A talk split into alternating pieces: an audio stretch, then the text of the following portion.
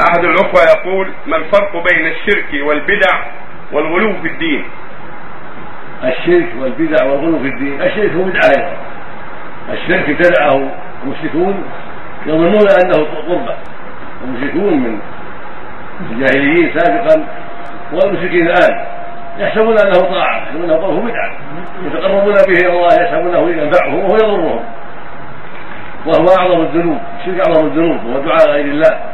الاستغاثة بالأموات أو بالأشجار والأحجار أو بالنجوم يدعوهم ويستغيث بهم يستنصر بهم يطلبهم الشفاء ورد الغياب والنصر على الأعداء سواء كان هذا الميت أو من شجرة أو من حجر أو من صنم أو من كوكب أو من شمس أو من قمر أو غير ذلك. هذا الشرك بالله عز وجل.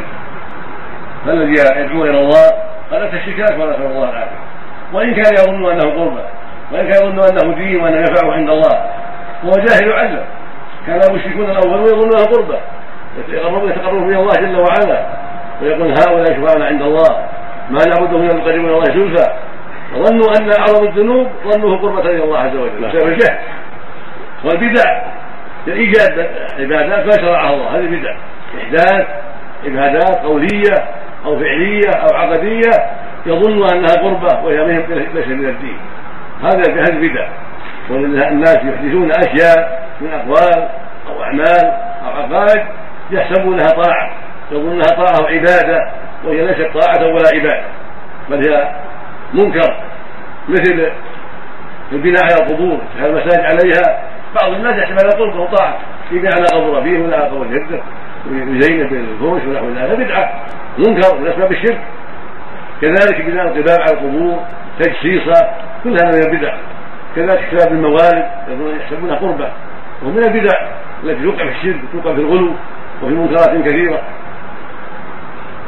والغلو معناه الزيادة في الدين. هذا الغلو. يعني الزيادة في طاعة الله يسمى غلو.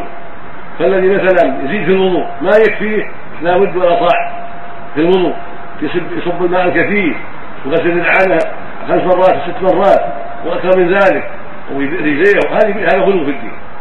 النبي عليه الصلاة والسلام قال إياكم والغلو في الدين. فإنما هلك من كان من كان قبله في الدين وقال هلك المتنطعون هلك المتنطعون هلك المتنطعون. وقال لا تطروني كما قال نصارى النار إنما أنا عبد تقول عبد الله ورسوله رواه البخاري. فالاطراف الغلو في الكلام. قال فيه انه يعلم الغيب عليه الصلاة والسلام. أو إنه يدعى من دون الله هذا غلو هذا إطراف ما يجوز.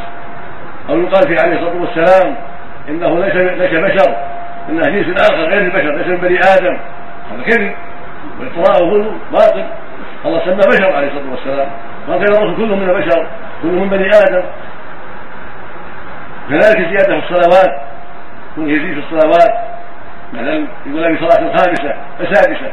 ما يكفيني خمس. هذا صلاه سادسة واجب. أدعو إلى الناس. هذا ضلال. وغلو في الدين نسأل الله العافية. أو يزيد في الأذان أو في الإقامة أو يقول لا يكفيني سجدتين. فيها سجده لا بحط ثلاث سجدات في الصلاه سجده ثلاث سجدات كل ركعه اصلي فيها ثلاث سجدات. أو ركوعان في الهواء. هذا من الغلو. زيادة على ما شرعه الله في الدين.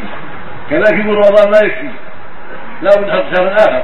ندعو الناس إلى شهر آخر نصومه. رمضان ما يكفي. لا بد نصوم معه رجب أو ربيع أو صفر أو ما أشبه ذلك. كل هذا من الغلو.